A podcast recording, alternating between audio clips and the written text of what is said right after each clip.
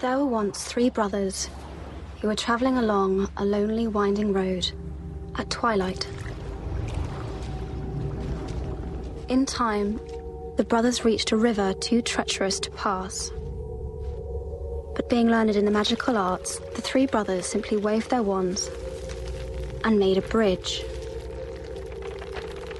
Before they could cross, however, they found their path blocked by a hooded figure.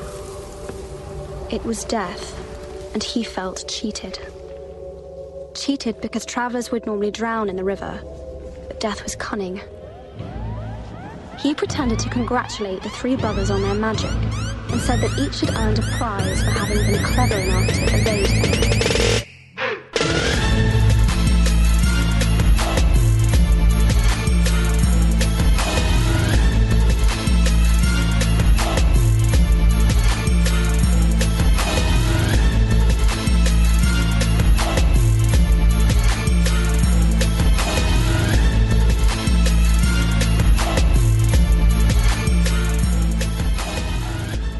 سلام این بار سلامی به گرمی شومینه های زیر زمین هافلپاف آخه اون دفعه اعتراض داشتید که همه از گریفیندوری طرفداری می‌کنن. شما دیگه حداقل طرفداری نکنید. والا طرفداری هم نکردیم. من خودم صبح تا شب برای رونکلا عرق میزم ولی امروز اصلا سلامی به گرمی شومینه های هافلپاف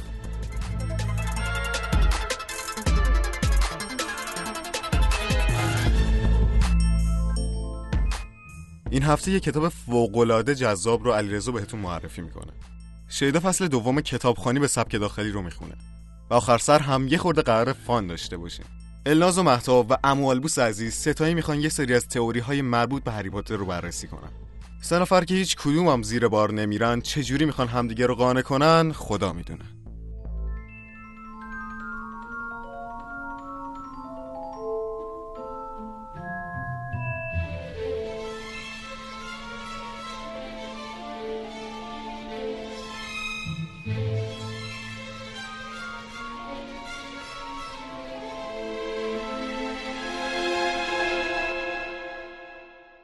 علی رضا امروز چی آوردی برامون؟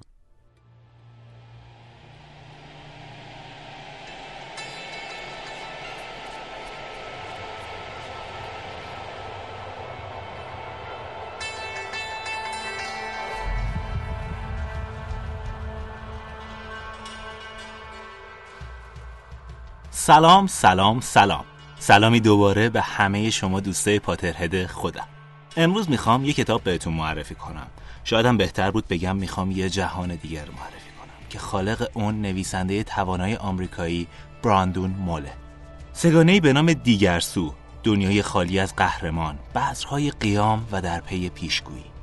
توی این جهان که در موازات دنیای ما قرار داره آدمهایی زندگی می‌کنن که اونقدر توی ظلم و ستم بودن دیگه فراموش کردن یه زمان شاد بودن ترسی نداشته. یاد گرفتن جادو توی این دنیا خیلی سخت نیست ولی کار هر کسی هم نیستش. کلمات توی این دنیا هم مثل این ور معنی مخصوص به خودشون رو دارن و روی محیط اطرافشون تأثیر می‌ذارن. در نتیجه باید درست به کار برن. تلاش برای پیدا کردن هجاهای یک کلمه یه ورد که می‌تونه زندگی مردم این دنیا رو تغییر بده. همه اینها کلیت جلد اول مجموعه دیگر سو رو تشکیل داده. توی این مجموعه قهرمانای داستان دو نوجوان از دنیای ما هستند که به صورت غیر تصادفی و نارنیاوار وارد دنیای دیگه ای میشن و بعد از سر اجبار برای پیدا کردن راه خونه و شاید هم کمی کنجکاوی قهرمانهای مخفی و نیمه مخفی داستان میشن تا بزرگترین جادوگر این کتاب رو از بین ببرن. لورد ولدمورتی که عاشق پیدا کردن فردیه که سرگرمش کنه و به مبارزه بطلبتش توی این جهان مثل خیلی از دنیاهای دیگه برابری جنسیتی وجود نداره و برای راشل قهرمان دختر داستان همه چیز به مراتب سخت تره و به نظر من همه اینها باعث شده جای اون امتر از جیسون قهرمان مردمون باشه. ولی بازگشتش به خونه سخت تره اینکه مجبور باشی در عین قوی تر بودن زیر سایه قهرمان دیگه ای کار کنی واقعا منصفانه نیست. منتقدان میگن براندون از تالکین و رولینگ الهام می‌گرفته و خب به نظر من خیلی قسمت ها مخصوصا شخصیت راشل این موضوع رو به خوبی نشون میده. راشل توی این داستان version امروزی تر هرمیونیه که با مطالعه و تمرین و استعداد فوق‌العاده‌ش هر لحظه چیزی برای surprise کردن داره. و جیسون هری پاتریه که توی نوجوانی خودش رو ناگهان در نقش قهرمانی پیدا می‌کنه که همه منتظرش بودن. اونها در طول جلد اولی کتاب توی این دنیا درگردشن تا وردی رو پیدا کنن که طبق یه افسانه قدیمی باعث کشته شدن جادوگر میشه. اونها نمی‌تونن این ورد رو هیچ وقت کامل بیان کنن چون حتی یه بار بیان کردنش باعث میشه کل ورد رو فراموش کنن. پس باید ورد رو تا وقتی که پیش جادوگر برسن فقط به خاطر بسپارن. اینکه این کار در نهایت باعث میشه اونها به دنیای خودشون برگردن یا نه مشخص نیست. اونها باید به گفته های دیگران اعتماد کنن و در عین حال هیچ کس نمی‌دونه کی ممکنه جاسوس جادوگر باشه. به نظر من اگه دنبال یه ماجراجویی خیلی جذاب توی یه دنیای دیگه اید حتما این کتاب رو مطالعه کنید. باهاش یاد بگیرید چطور از توی مرداب های خوفناک زندگی بیرون بیاید. چطور یه مسابقه ناعادلانه رو ببرید. و چطور خودتون رو فراموش نکنید. امیدوارم از این بخش معرفی فیلم و کتاب راضی بوده باشید تا یه معرفی فیلم و کتاب دیگه خدا نگهدار. مرسی علی رضا گوش و کنار این شهر قصه های قدیمی دوباره دارن سینه به سینه میچرخن. پیر و جوون زن و مرد قصه های قدیمی رو دوباره دارن برای همدیگه نقل می‌کنن. و در واقع یه قصه به خصوص قصه پسری که زنده موند و حالا کتابخانی امروز. کریم شاتر و سنگک جادو. فصل دوم. ناپدید شدن محفظه شیشه‌ای. از روزی که خانم درسلی خواهرزادهاش را روی پله ورودی پیدا کرد ده سال میگذشت. اما خیابان مزفری هیچ تغییری نکرده بود. خورشید از بالای همان باغهای زیبا و آراسته طلو کرد و بر روی پلاک آبی روی درب خانه شماره چهار تابید. کم کم وارد اتاق نشیمن شد. اتاق نشیمن درست مثل همان شبی بود که آقای درسلی اخبار مربوط به پرواز یا کریم ها را از تلویزیون شنیده بود. فقط عکس های بالای بخاری از گذر زمان حکایت می کردند. عکس های ده سال پیش دادلی درست مثل یک بادکنک صورتی بزرگ بود که روی آن یک کلاه شاپو گذاشته باشند. در صورتی که حالا دیگر دادلی بزرگ شده بود و عکس های جدیدش پسر بچه‌ای با موهای فرفری را نشان می‌دادند که با اولین دو چرخش بازی می کرد. در پارک سوار چرخ و فلک محمد آقا بود. با پدرش در حال تخت نرد بازی کردن بود و مادرش او را در آغوش گرفته بود و میبوسید. در آن اتاق هیچ اثری از پسر دیگری که در همان خانه سکونت داشت به چشم نمی‌خورد. با این حال کریم هنوز آنجا زندگی می کرد و در آن لحظه خواب بود. چیزی نگذشت که خاله بتولینا بیدار شد و شروع کرد به داد و فریاد. فریاد می‌زد بلند شدی که زود باش بیدار شو کریم با تکانی از خواب پرید خاله بتولینا دوباره به در ضربه زد و فریاد کشید بلند شو کریم صدای پای او را شنید که از آنجا دور شد به آشپزخانه رفت. مایتابه را روی اجاق گذاشت و مشغول آماده کردن پیاز داغ املت صبحانه شد. کریم به پشت خوابید و سعی کرد خوابی را که دیده بود به خاطر بیاورد. خواب دلنشینی بود. او در خواب یک موتورسیکلت هزار پرنده دیده بود. کریم احساس می‌کرد بارها این خواب را دیده است. خاله بتولینا دوباره پشت در بود و با لحنی آمرانه گفت هنوز بیدار نشدی؟ چرا؟ بیدار شدم. پس بجم زود باش حواست به پیاز داغا باشه. یه وقت نسوزه فهمیدی؟ می‌خوام روز جشن تولد خوشگل پسرم همه چی عالی باشه. کریم شروع کرد به قرولند کردن و خاله بتولینا از پشت در گفت چی گفتی؟ هیچی هیچی نگفتم. آن روز شنبه بود و هوای صاف و آفتابی آن روز خانواده های زیادی را به باغ وحش کشانده بود. درسلی ها جلوی در ورودی باغ وحش برای دادلی و غلامعلی دوست صمیمی دادلی پفک نمکی بزرگی خریدند و پیش از آن که بتوانند کریم را از آنجا دور کنند خانم فروشنده لبخند زنان از کریم پرسید که چه می‌خواهد و درستلی ها ناچار شدند برای او نیز پفک کوچکی بخرند. پس از صرف نهار به قسمت خزندگان رفتن جای سرد و تاریکی بود.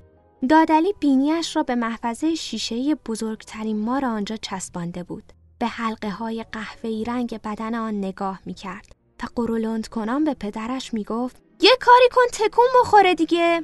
امو فرعون ضربه آرامی به شیشه زد اما مار تکان نخورد. دادلی با حالتی آمرانه گفت یه بار دیگه امتحان کن. امو فرعون این بار با بند انگشتش محکمتر به شیشه ضربه زد. این بار هم مار حرکتی نکرد و همچنان چرت می‌زد. دادلی در حالی که لخلخ کنان از محفظه دور می‌شد گفت چه بیمزه پرشی کوتاه به فصل هشتم حابیل به جوشهای صورت رستم نگاهی کرد و گفت یه ویزلی دیگه درسته؟ من نصف عمرم و صرف بیرون کردن برادرای دوقلوی تو از جنگل کردم. کیکی از دیها مثل سنگ شده بودن اما کریم و رست به روی خود نیاوردن و وانمود کردن از خوردن آنها لذت می‌برند و در همان حال درباره کلاس هایشان توضیح دادند. سگ شکاری سرش را روی زانوی کریم گذاشت و ردایش را با بزاق دهانش خیس کرد. وقتی حابیل به قیلیچ سرایدار مدرسه لقب پیر خرفت را داد کریم و رست خوشحال شدند. حابیل گفت راستی اون گربهه منظورم خانم ساندیسه. دلم می‌خواد یه بار منگ رو بفرستم سراغش. آخه هر وقت میرم توی قلعه مثل سایه دنبالم میاد. یه لحظه از دستش خلاصی ندارم. قلیچونو وادار به این کارا می‌کنه. بازگشت به فصل دوم. کریم به محفظه نزدیک شد و با اشتیاق به مار نگاه کرد. ناگهان مار چشمهای ریزش را باز کرد و نرم و آهسته سرش را بلند کرد. همین که چشمش به کریم افتاد به او چشمک زد. کریم مات و مبهود مانده بود. دوباره به مار نگاه کرد و به آن چشمک زد. مار سرش را به طرف امو فرعون و دادلی برگرداند و به سقف نگاه کرد. به نظر می رسید می خواهد چیزی بگوید. کریم از نگاهش فهمید که می‌خواهد بگوید زندگی من در همین حد ملالاور و کسل کننده شده. کریم با اینکه مطمئن نبود مار بتواند حرفهایش را بفهمد از لای شیشه آهسته گفت می‌دونم حق داری. حتما خیلی زجر می‌کشی نه؟ مار سرش را به علامت تایید تکان داد. راستی تو اهل کجایی؟ مار دمش را به تابلوی کوچک کنار شیشه زد.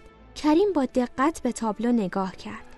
روی آن نوشته شده بود مار بوا بومی مناطق شمالی. غلام علی که متوجه حرکت مار شده بود فریاد زد. دادلی آقای درسلی زود بیاین اینجا نگاه کنید باورتون نمیشه مار چی کار داره می‌کنه. دادلی که مثل اردک میدوید به سرعت خودش را رساند. مشتی به پهلوی کریم زد و گفت هوی از جلوی من برو کنار ببینم. کریم که قافلگیر شده بود بر زمین افتاد. آنگاه اتفاق عجیبی افتاد. همه چیز چنان به سرعت پیش آمد که هیچ کس متوجه چگونگی آن نشد.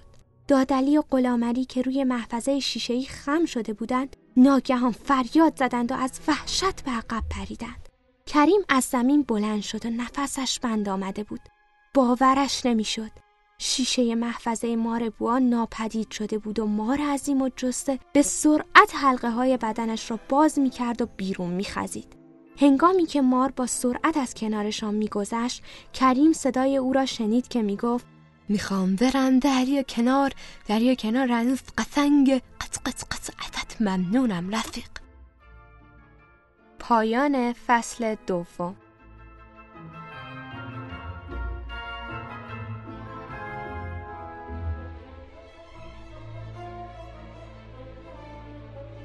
مرسی شیدا. و اما بریم سراغ بخش تئوری ها و باگ های هری پاتر. امروز الناز، محتاب و اموالبوز چند تا از تئوری های باحال رو می‌خوان بررسی کنن. بچه ها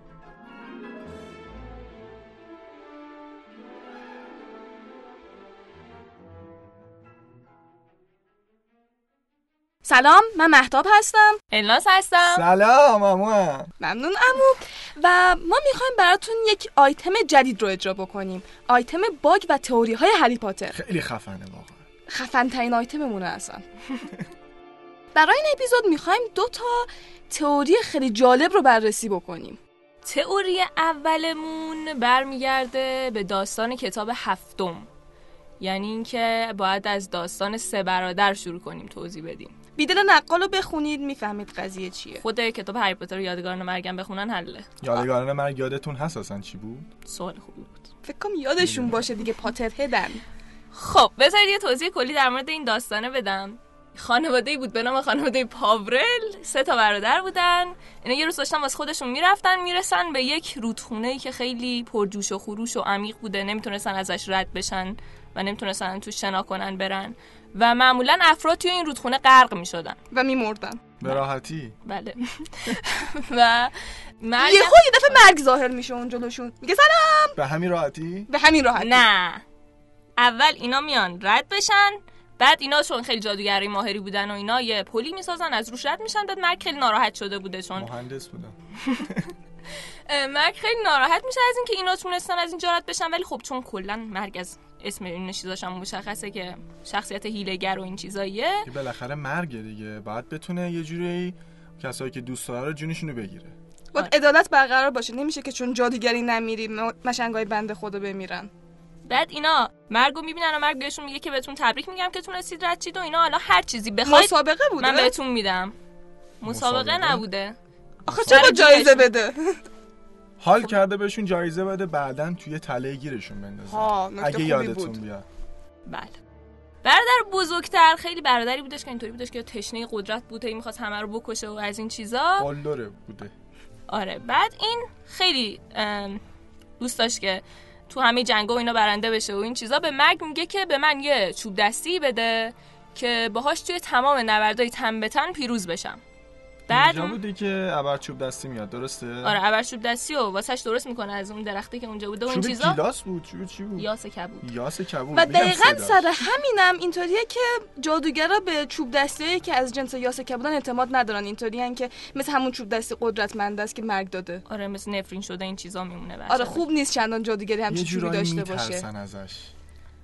بعد حالا برادر اول این چوب دستی اول چوب دستی رو گرفت و نوبت برادر دوم شد. برادر دوم یه مقدار از این آدمایی بوده که سانتیمنتال بود. آره؟ رومانتیک بود بنده خدا. آها. آره. یک عاشق دلسوخته ای بود و از اون ور خیلی هم آدمی بود که دوست داشت تحقیرم بکنه همزمان مرگو. دوست دخترش هم مرده بود. بله.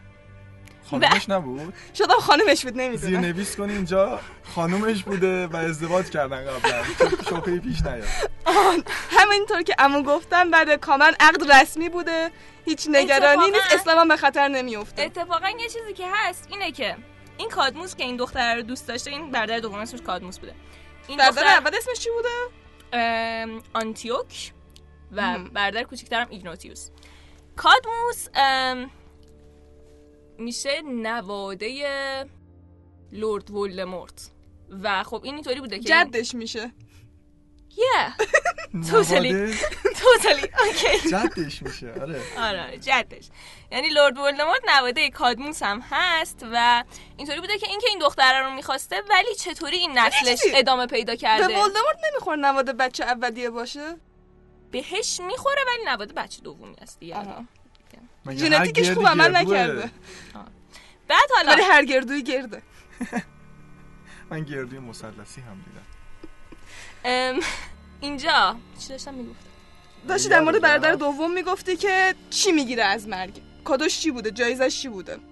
آه نه اول داشتم می‌گفتم که این نسلش ادامه پیدا کرده و اون دختر می‌خواسته. دختر مرده بوده. این این معلوم نبوده. این بچه چی بوده اصلا که هو زنش بوده دیگه از قبل ازش بچه داشته حالا زنش مرده اینا تو. کتاب اشاره نشده ما خبر نداریم ولی حالا به غیر. از این این میاد مرگو می‌خواد یه مقدار بیشتر از پیش تحقیر کنه و بهش میگه که به من یه چیزی بده که من بتونم باش مرده ها رو برگردونم اینجا چی به وجود میاد سنگ رستاخیز سنگ سنگ زندگی مجدد رستاخیز. مجدد اصلا دیزل تقلبی بوده کامل بر نمیگردونده آره حالا اونو میگیم. جنس تقلبی داد آره به خب، از بچه. چین آورده آره. بوده فکر کنم. آره. این کوچیکه یه مقدار مثلا از اینا بوده که خیلی فهمیده بوده و اینا مثل مثلا شنگول منگول این حبه انگورشون بوده. آره و خیلی مثلا بچه کوچیکه خیلی خوفی بوده و میگه که به من یه چیزی بده از اینجا بدونه که تو دنبال من باشی فرار کنم برم. بعد حالا خلاصه اون شنل نامرئی خودش رو بهش میده. چه عجب جنس توپی هم داشته. این شنل رو خودش استفاده می‌کرد تا بره سراغ مردم بکشتشون. مرگ ندیدید به خاطر اینکه از شنل استفاده می‌کرد. بعد از این واقع یه ملت مرگو می‌دیدن. بعد حالا اینا ماجراشون بعد از این اتفاقی که میفته برادر بزرگش میشه؟ تو دوئل میمیره.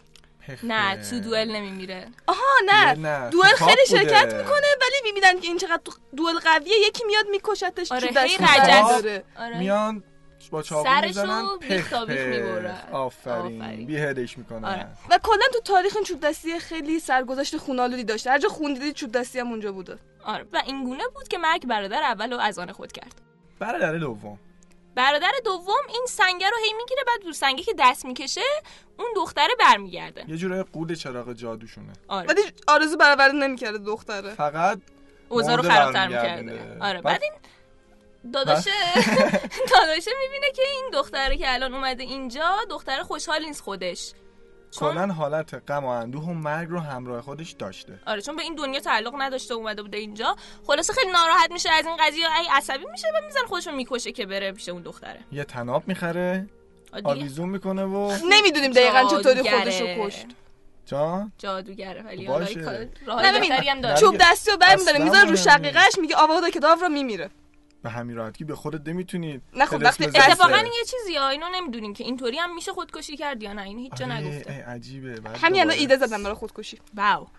بله. خب حالا برادر دوم هم اینطوری مرگ از آن خودش می‌کنه و میمونه. برادر کوچیکه که هیچ وقت این شنل رو از تنش در نمیاره تا وقتی که خیلی پیر میشه بعد میره مثل دوستی قدیمی شنل در میاره میده به پسرش خودش مثل دوست قدیمی به استقبال مرگ میره. یه چطوری مرگ رفیق خوبی این همه حالت سال پیشی بیا من بخور. ولی یه چیزیه. تمام مورد نامردی بوده یعنی کل زندگیش. نمی‌دونم چه نه حالا شاید همش هم نامرئی نبوده. یه وقتی در میورد حالا مرگ تو بخواد بیاد اینو پیدا کنه چون اینطوری نبوده که یه دونه مثل اون سنگ خونه چون اینا داشته احتمالاً- باشه پیداشون کنه. احتمالا چون خودش شنل داشته شاید می‌تونسته خود مرگو ببینه و هر وقت مرگو سر راهش میدی شنل دوباره تنش می‌کرده. شاید اینجوری هم بشه.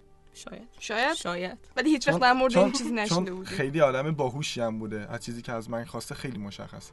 آره خلاصه که این بود داستان این سه برادر و همتون احتمالاً ازش می‌دونستید ماجراش چیه. ولی حالا تئوری تازه می‌خواد شروع بشه.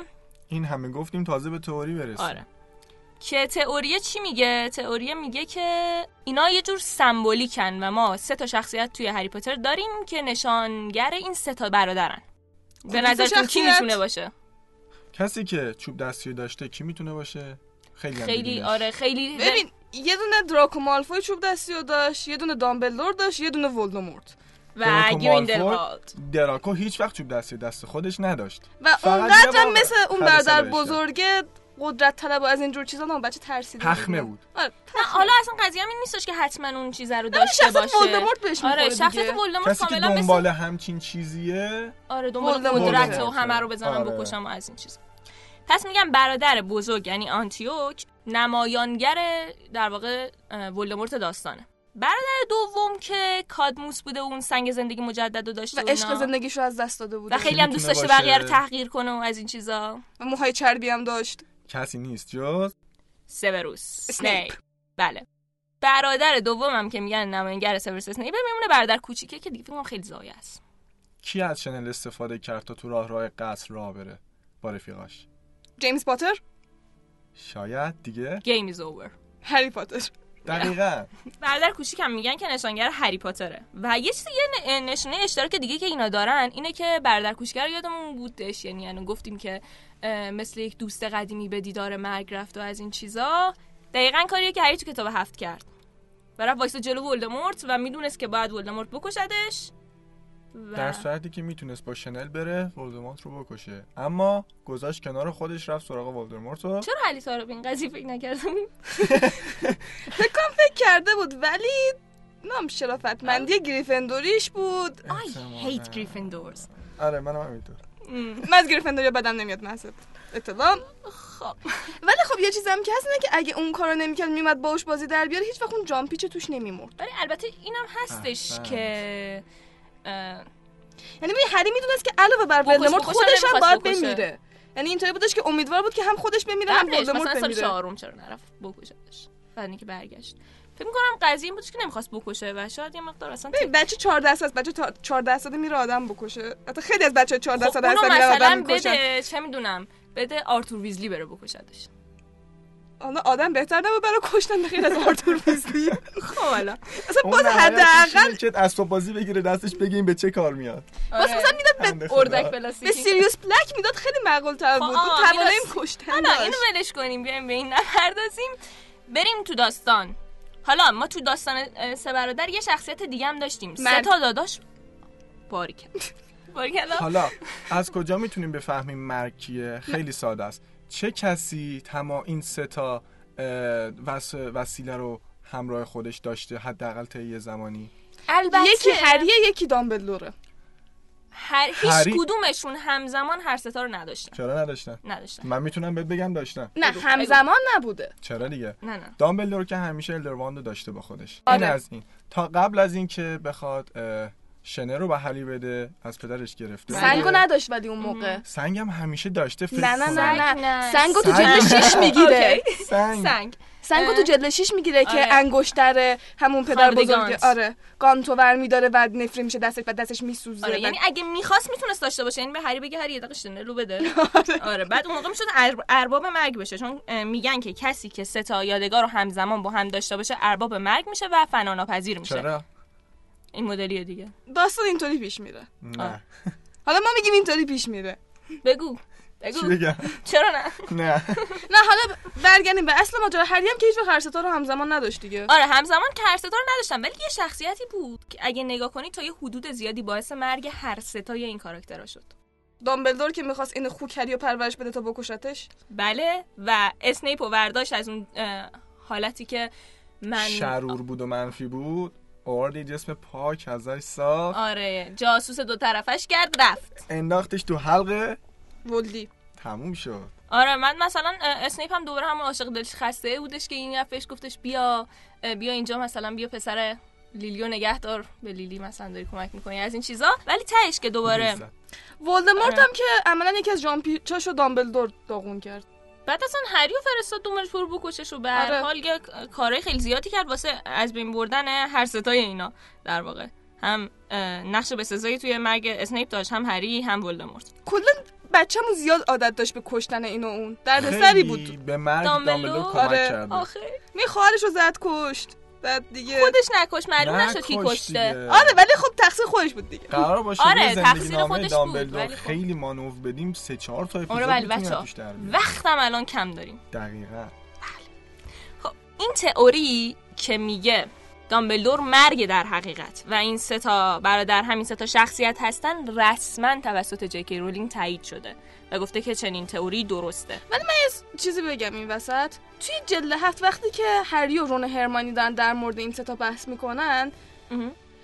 رون اینطوریه که خب من صد البته چوب دستی رو می‌خوام. هرمانی اینطوریه که آقا این همه از شنل استفاده کردیم الان بگیم. شنل بهتر نیست. ولی هری سنگر رو انتخاب می‌کنه. دقیقاً. شنل رو انتخاب نمی‌کنه. یعنی اگرم قراره هری سومین برادر بشه تبدیل به سومین برادر میشه. از اول سومین برادر نبوده. خب بنده خدا کسایی که دوست داشته و ندیدتشون رو تو زندگیش خیلی از دست داده. آره ولی اینطوری شبیه دومیه بیشتر تا سومی.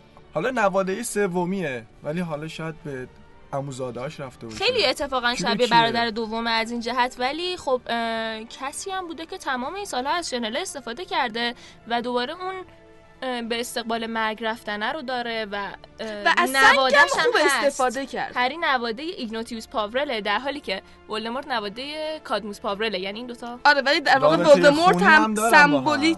سمبولیکش با اون اولی است آره خب میگم یعنی که ولدمورت هم اگه بخوای اونجوری حساب کنی مثلا ممکنه از یه جهت بخوره به این نه از نواده بودنش کار من از اون علاقه ای که داشته هری از بین این سه تا یادگان ام. دومی بیشتر از همه دوست داشته در صورتی که ما الان داریم میگیم که نماد سومیه از یه جهت هم میشه بررسی کرد که هری چون شنلو داشته شاید بیشتر داره به این فکر می‌کنه که خب شنلو که دارم سنگ ازش استفاده کردم حالا نه نه اینطوری نبود حرفشون. دقیقا داشتن بین بهترین حرف می‌زدن آره ولی میگم هری شاید قدر این شنلو در حال حاضر ندونه بعد از این مدت شاید عادت. کرده بهش و فکر می‌کنه چیز خیلی ساده ایه آره چون دقیقا همون اولم که گفتن این شنل چقدر خفنه همه اینطور بودن که خب مگه این همه شنل نامرئی نداریم بعد فهمیده چقدر کیفیتش خوبه و بقیه شنل بعد از یه مدتی قابلیتش رو از دست میدن چینی بوده آره. اینو از آلمان خب آقا. آورده بودن. آقا ولی خودش تبعیض قائل شده مرگا به دومی جنس چینی داده به سومی جنس آلمانی داده. ببین. من بین این سه تا چهارمی انتخاب. می‌کنم گوشیمو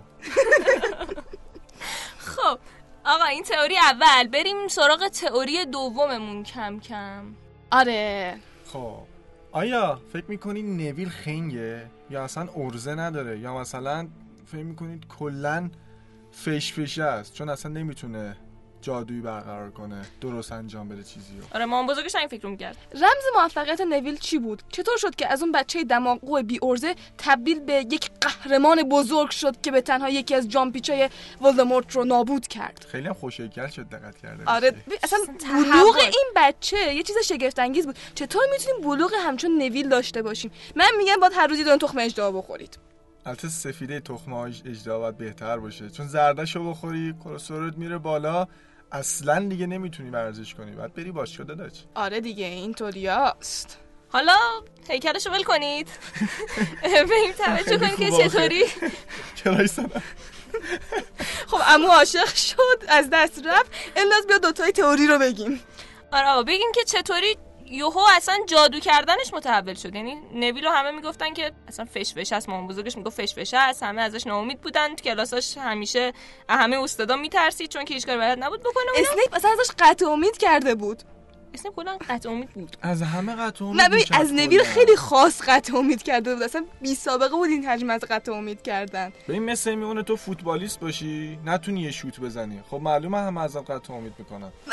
اسنیپی که باید از هری از همین بیشتر اعصابش خورد باشه از هری بیشتر از همین متنفر باشه چون قیافش کوبی با باشه بیشتر به نویل گیر می‌داد تا هری. در این حد در این حد. نویل یکی از این چیزایی که فکر می‌کنم یه متحول شد و این چیزا این بودش که یه نفرم یه جا ازش تعریف کرد. یعنی مدیر چشم بابا قوری اومد بهش گفتش که تو کتاب چهارم که یه کتاب گیاهشناسی بهش داد و نویل اومد گفت پروفسور اسپراوس حتما رفته به پروفسور مودی گفته که من خیلی گیاهشناسیم خوبه واسه همین. باید بدونیم اون مودی نبوده و تازه بله، می‌خواست بله. سر بچه رو شیره بماله که بعدا هری بره تو اون مسابقه و اینا قصدش کمک به نویل نبود. ولی نویل خیلی خوب آره ولی نویل موقع خیلی به خودش گرفت. من خیلی گیاهشناسیم خوبه و نه. از قبل از اون به گیاهشناسی علاقه داشت چون دیگه برم یه گیاهو می‌کنی تو خاک دیگه استعداد جادویی نمی‌خواد. ولی عدو شود سبب خیر. هم به هری کمک کرد هم باعث شد استعداد نویل یه ذره شکوفا بشه. حالا من. همچنان میگم شاخ. اسنورلکه که باعث شد نویل انقدر موفق باشه هیچ دلیل دیگه وجود نداره. خودش خیلی بیورزه بود. خیلی سرش هم بچه پیشگویی بود. اگه هریو نداشتیم ولدمورت هنوز زنده بود. اتفاقا یه چیزی که که یه چیزی که هست. اینه که میگن یه چیزی عمو مگخاره هستی؟ آسینا بدم پایین. آقا هری بچه پیشگویی بود و نویل هم همینطور. جفتشون آخر ماه جولای به دنیا اومده بودن. با پدرشون کلی جلوی ولدمورت وایساده بود و این چیزا. و جفتشون ازشون یه انتظار یک قدرت ویژه‌ای می‌رفت. حالا هرچند هری هم خیلی ویژه نبود ولی خب انتظارات به هر حال بالا بود. ولی نویل خیلی فراتر از انتظارات بد بود. یعنی قشنگ ترکونده بود. قشنگ هیچی هم زد نبود. به انتظارات. بله. بعد یه دفعه هم یهو یه تحولی داشت خیلی خوب شد دلیلش چی بود؟ اینکه هری دیگه نبود تو مدرسه بعد درخشید چون دیگه همه دانش آموزای نه. خوب از هاگوارتس رفته بودن. نه نه سال ششم بود که نویل خیلی متحول شد که هری هم بود. اه چرا؟ پس چی شد؟ چی شد؟ یه اتفاقی سال افتاده بود. پنجم آخر سال پنجم یه اتفاقی افتاد. درسته که سیریوس و این چیزا. ولی اینا همه رفتن توی وزارت خونه و نویل با بلاتریکس درگیر شد و این چیزا و چوب. دستی شکست. چوب دستی شکست. حالا قضیه از اینجا شروع میشه. این چوب دستی اصلا چی بود که شکست؟ چوب دستی یه چیزی داریم که توی دنیای جادوگری در مورد چوب دستی ها و میگه که صاحبشون رو انتخاب می‌کنن؟ دقیقا. آره یعنی که توی که داری میری چوب دستی بخری تو نیستی که چوب دستی رو انتخاب می‌کنی و بعد چوب دستی تو رو انتخاب کنه. در غیر اون صورت اون چوب دستیه کنی. آره در غیر اون صورت اون چوب دستیه واسه خوب کار نمی‌کنه. خوب با همکاری نمی‌کنه جادو تو بتونی به عمل بنشونی. اینطوریه. که من هیچ همکاری نمی‌کنم. من آدم خودم هستم چوب دستی خودمم. اصلا تو چه جور صاحبی هستی؟ به ربلیوس آره. استیج می‌رسه چوب دستی. آره سال هفتم هم اینو دیدیم. وقتی که هری چوب دستی شکسته بود و اون چوب دستی چوب گوجه وحشی که رون گرفته براش بود آورده از بود. آره از قاب زنا گرفته بود و ورده بود واسه هری اصلا کار نمی‌کرد. هری نمی‌تونست یه تلسم کوچیک بزرگ کردن سادرم انجام آره بده. انجام بده و این چیزا. اما بحث عجیب اینجا می‌رسه که خب اون چوب دستی که دست نویل بوده مال کی بوده؟ مگه نویل چوب دستی نخریده بود نه نه نه نه نخریده بوده. مام بزرگش خیلی اینطوری بوده که تو پسر عروس و پسر من هستی؟ در نتیجه باید طبق میراث اونا عمل بکن چوب دستی باباشو داده بود دستش. اه، مثل این که شلوار باباتو بپوشی. دقیقاً. کتش. کتش کفشش آره. نمیشه که. آره بعد این چوب دستی شاید چوب دستی خیلی جادوگر بزرگی بود و این چیزا ولی واسه نویل کار نمی‌کرد و شاید اصلا تمام این جادویی نبودن این بچه تمام مشکلاتی که داشت تمام خرابکاری. سر کلاس اسنیپ آره. این تئوری همینو داره میگه میگه که نویل واسه این نمی‌تونست خوب جادو بکنه که در واقع چوب دستی نداشت و چوب دستی یه نفر دیگر رو بهش داده بودن به زور دستش گفته بودن برو جادو چوب کن دستی باهاش. مرده رو داده بودم به نه حواستون. باشه. نمرده نمرده بود. تو بیمارستان بود. آلیس و فرانک لانگ باتن توی بخش سوانه جادویی بیمارستان بله، بله، چرا؟ بستری هستن. به خاطر اینکه دوستمون میگه. به خاطر اینکه بلاتریکس لاس لس اخ لسترنج بلاتریکس لسترنج برداشته بود ماما باش انقدر شکنجه کرده بود با کروشیو که دیگه مخشون کار نمی‌کرد. چرا؟ آره روانی شده بود. چون به خاطر بود اینکه چرا؟ بود و اونا کاراگاه بودن. خب چرا؟ جنگ ولدمورت. ایشونو بیرون کنید چرا؟ این خودش. مرگخوار آقا اینو نابود کنیم. برو آسکابان اه بریم. نیکه. مگه؟ یه اسنپ جارو می‌گیرم. بریم. آره بریم. خب این تئوری مربوط به نویلمون بود. که این بچه خودش جادوگر خوبی بود دیگه. آره. فقط چوب دستی نداشت بنده خدا. ابزار مناسب استفاده بکنید که گندکاری بالا نیارید. دقیقا. همینا دیگه. این آها تو خونم. چوب دستی باباتون رو بر ندادید. به بچه های تو خونه اینو بگیم. باش بی خودی جادو نکنید. برید خودتون چوب دستی به دست دست نزن جیزه. آره. آره. خب فکر کنم دیگه بحثمون تموم شد. اینم آره دوتا تئوری این اپیزودمون. منتظر اپیزودهای بعدم باشید چون فقط به هم یه دونه ختم نمیشه. نظراتتون هم در مورد روند این بخش و کلا تئوریایی که دوست دارید در موردش بشنوید و همین تئوریایی که گفتید بگید خوشحال میشیم. بله مرسی که همراهمون بودید.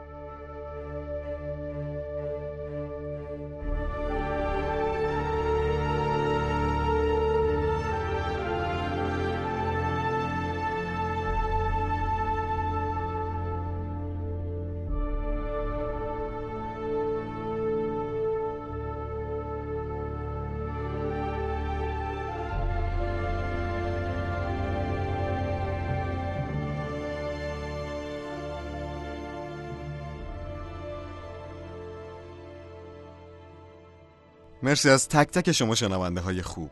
شما می‌تونید بقیه قسمت های موج HP رو هم از پلتفرم صوتی شنوتو با آدرس شنوتو dot com بشنوید. یا می‌تونید از سایر app های پادکست مثل کست باکس یا آیتونز گوش بدید.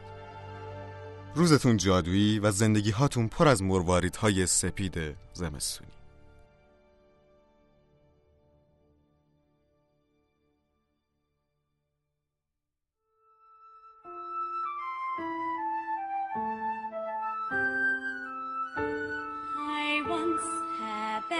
Across fair brothers three who thought they could use all their magic to thwart me. But I, being death, being sly, blocked their path and said, Brave, cunning brothers, oh, what do you ask? I will give each a prize and then let brothers pass. First brother begged, Please, death, make me a tool, a wand that will win every fight, every duel. So I broke a branch off of an elder tree, and I fashioned a wand,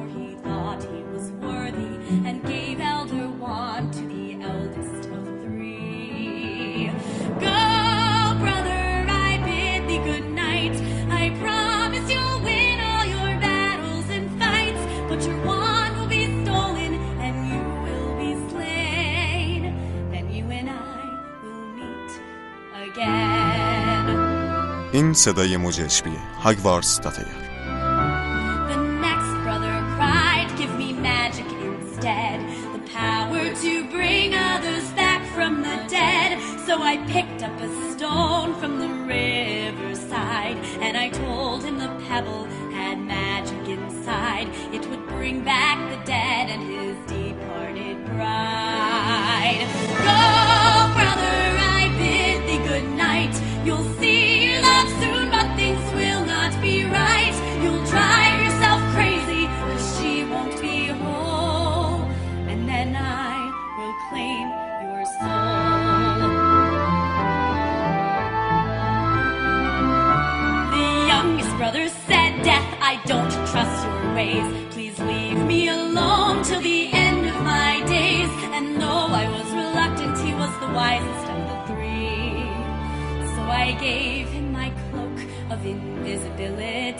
and I let the young brother go free.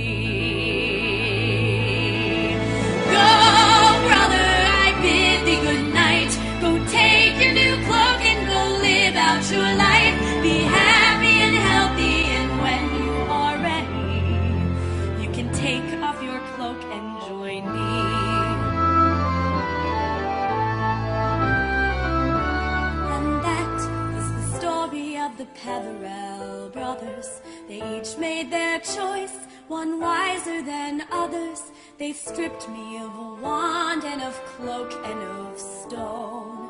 And I bade young Ignatius be selfless and roam.